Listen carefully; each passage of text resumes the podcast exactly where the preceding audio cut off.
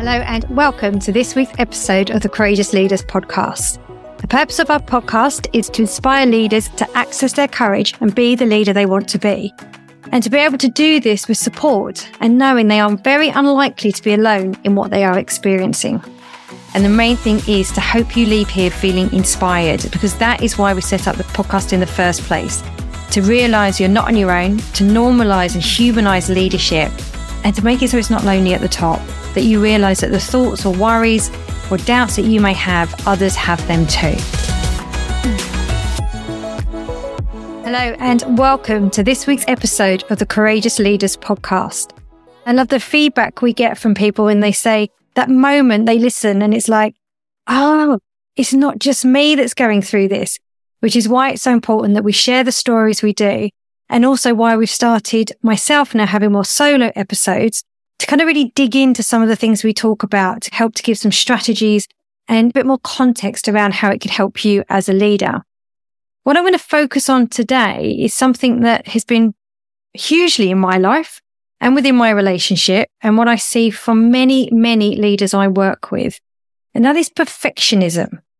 And how can we start to actually embrace the imperfect but let's just start kind of what is perfectionism first. So it's a personality trait that's characterized by a relentless pursuit of flawless standards, often accompanied by critical self-evaluations and a fear of making mistakes.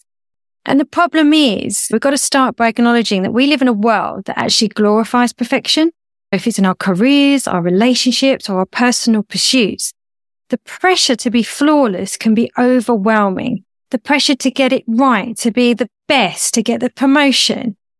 It can be a lot of pressure to achieve those things. And I work with many companies who say we embrace the imperfect and we allow people to make mistakes when they actually don't. And they are actually encouraging a perfectionist culture, maybe without even realizing it.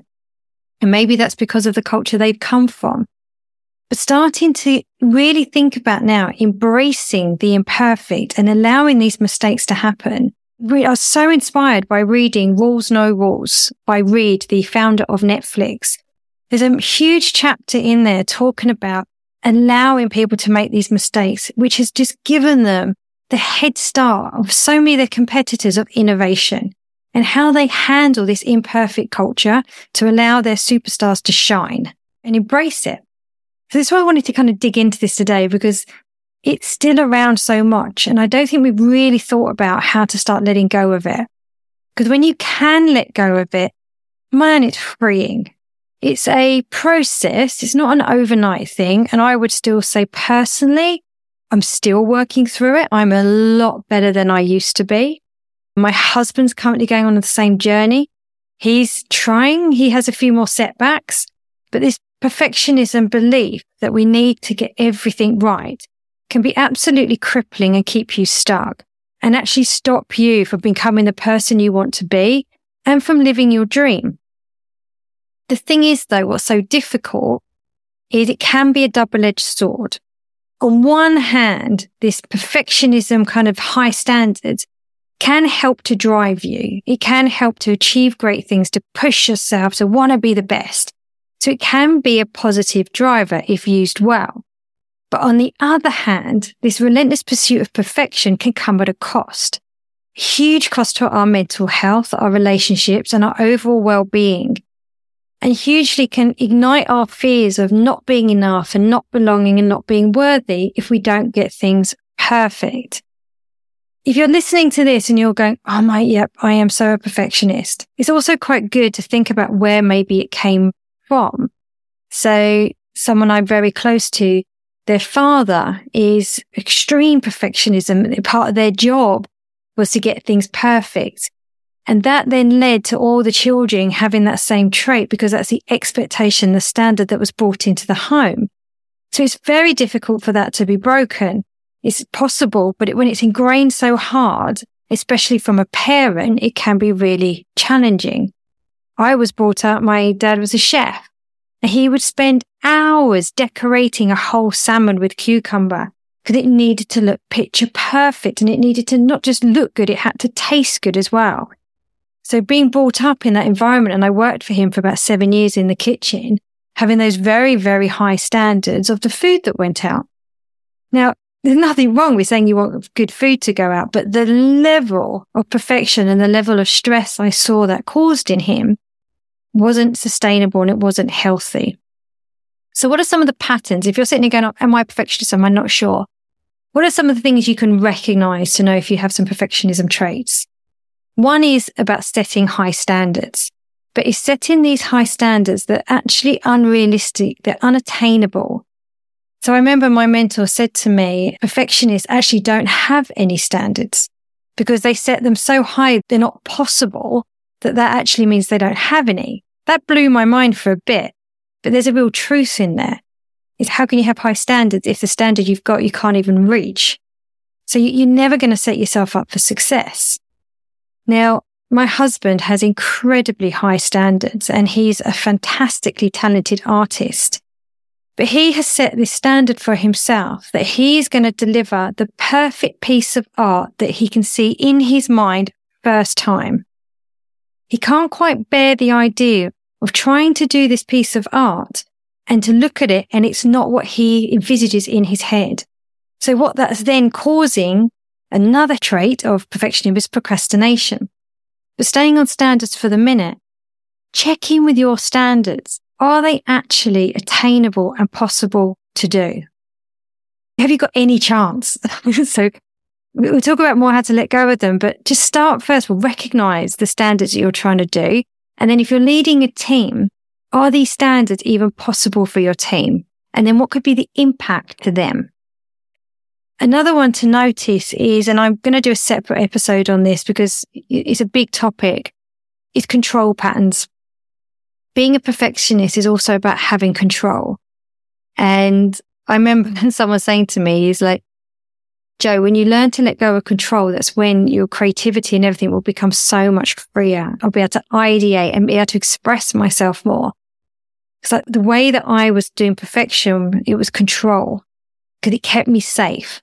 So I was looking for so much certainty before I would take any action that I wanted to do. So one of the things it took me two years to post on LinkedIn because I wanted the control and I was to set a way too high a standard for it to be perfect first time around. So this control of, you know, controlling what people's comments would be and controlling the, everything, the creativity, the copy, the time of day, but recognizing the things I was trying to control were actually out of my control. So it just again caused me to procrastinate and took these two years to actually get any message out there. Another one that's a real sign is having a fear of failure. And this fear of failure again leads to procrastination. As I'm saying this out loud, I'm seeing all of these traits lead to procrastination. If you're sitting here wondering why you procrastinate, that you might get some insights from what I'm talking about now. Now, the fear of failure is also a fixed mindset.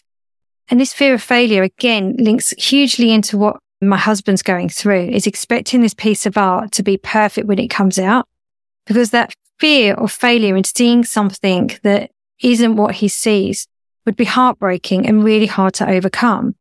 And also in terms of his identity and how he sees himself is huge.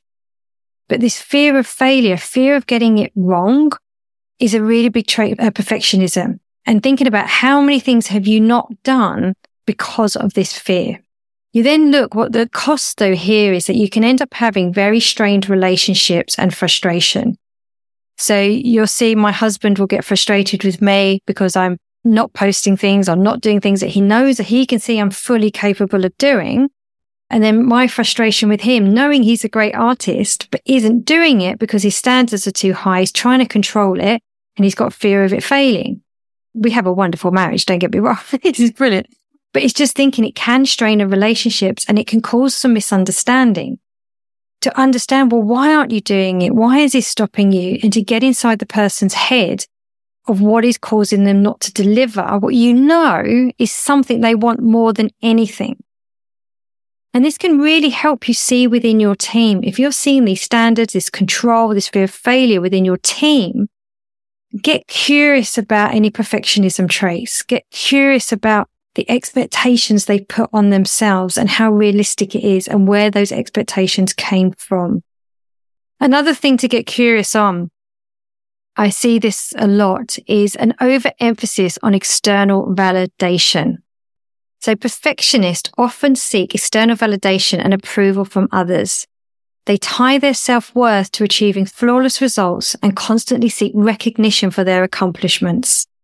This external validation, while linking it myself here, I haven't got this from a study or anything. This is my own beliefs from coaching lots of leaders is linking this needing of self-worth to perfection.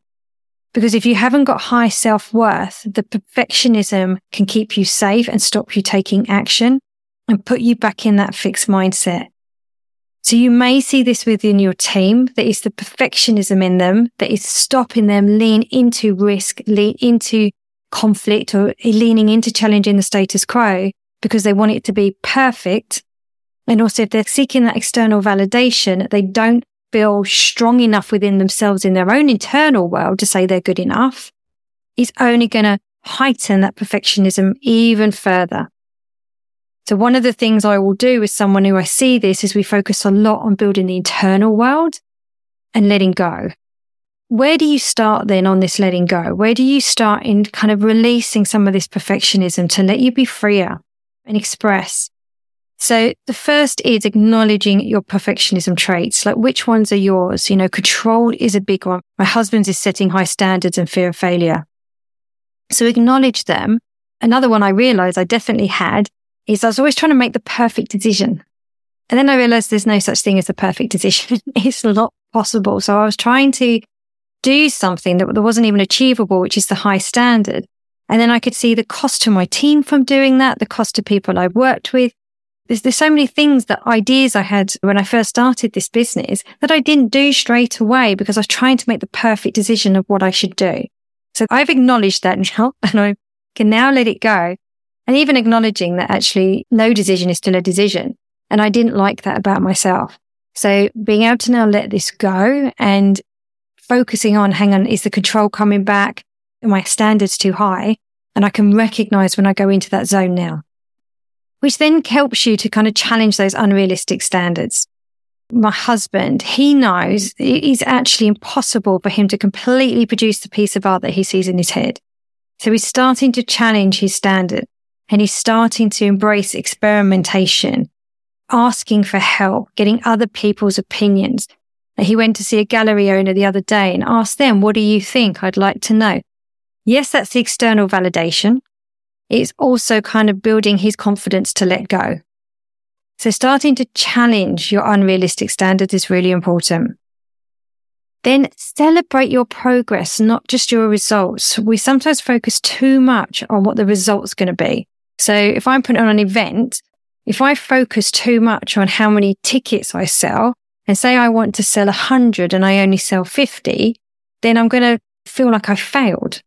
Whereas if I focus on the progress that I've sold 50 tickets. This is incredible. This is amazing. And that would be, say, maybe double in the first year that I did the event. And you can see the progress that it's grown. It's selling more. That's when you focus on the progress, not just the results. And you recognize you've got to start somewhere and building up these like nice little milestones to go, right. I did post on LinkedIn. I did it. I didn't get trolled. It was a great relief. I can't tell you how many times I checked LinkedIn that day to see if I was but to celebrate the progress that I did put a post up. Also, even recording this podcast right now, I definitely wanted to try and control this. I definitely wanted to try and make this perfect. I was trying to set my standards way too high. I was comparing myself to people who'd been doing it for like 10 years. And I was focusing too much on thinking about how many downloads will anyone like this versus I'm sitting here now talking to you. This isn't my natural. If anyone heard you, I talked about the quiet leader in my first episode. Talking, I'm a much stronger listener than I am a talker. But I am hugely celebrating that I am actually now standing here behind a microphone, sharing this information because it's important to me to help leaders be the best they can. So I'm celebrating the progress of doing this versus going to count the amount of downloads, count whether how much people liked it, didn't like it. I'm just going to celebrate that I got off my ass and did it. I took the action. So keep remembering to celebrate that progress.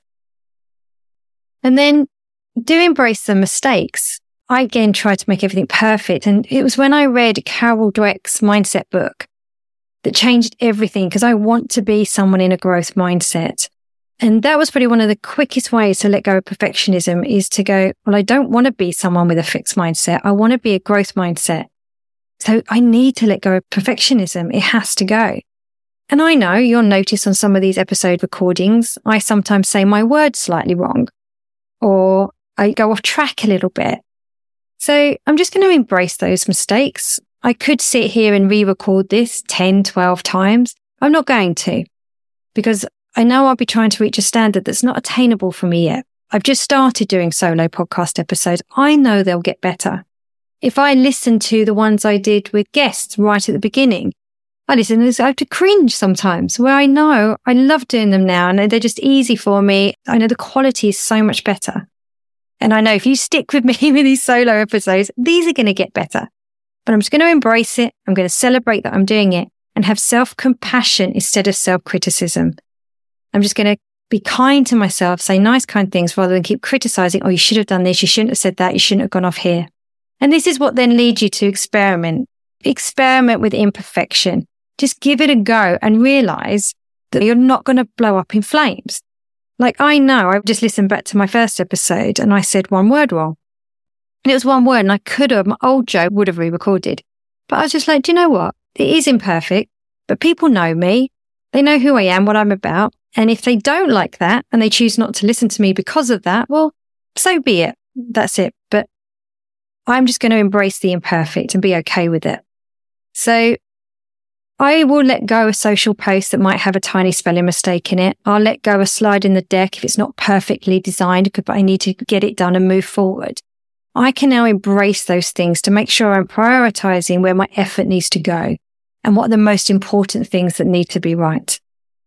And it's a lovely to finish with like a lovely story. My dad is unfortunately my, my dad passed when I was 18, but it's, it's lovely to be able to share some of my memories with you. As I said, he used to put this salmon on the cucumber and it used to look so beautiful.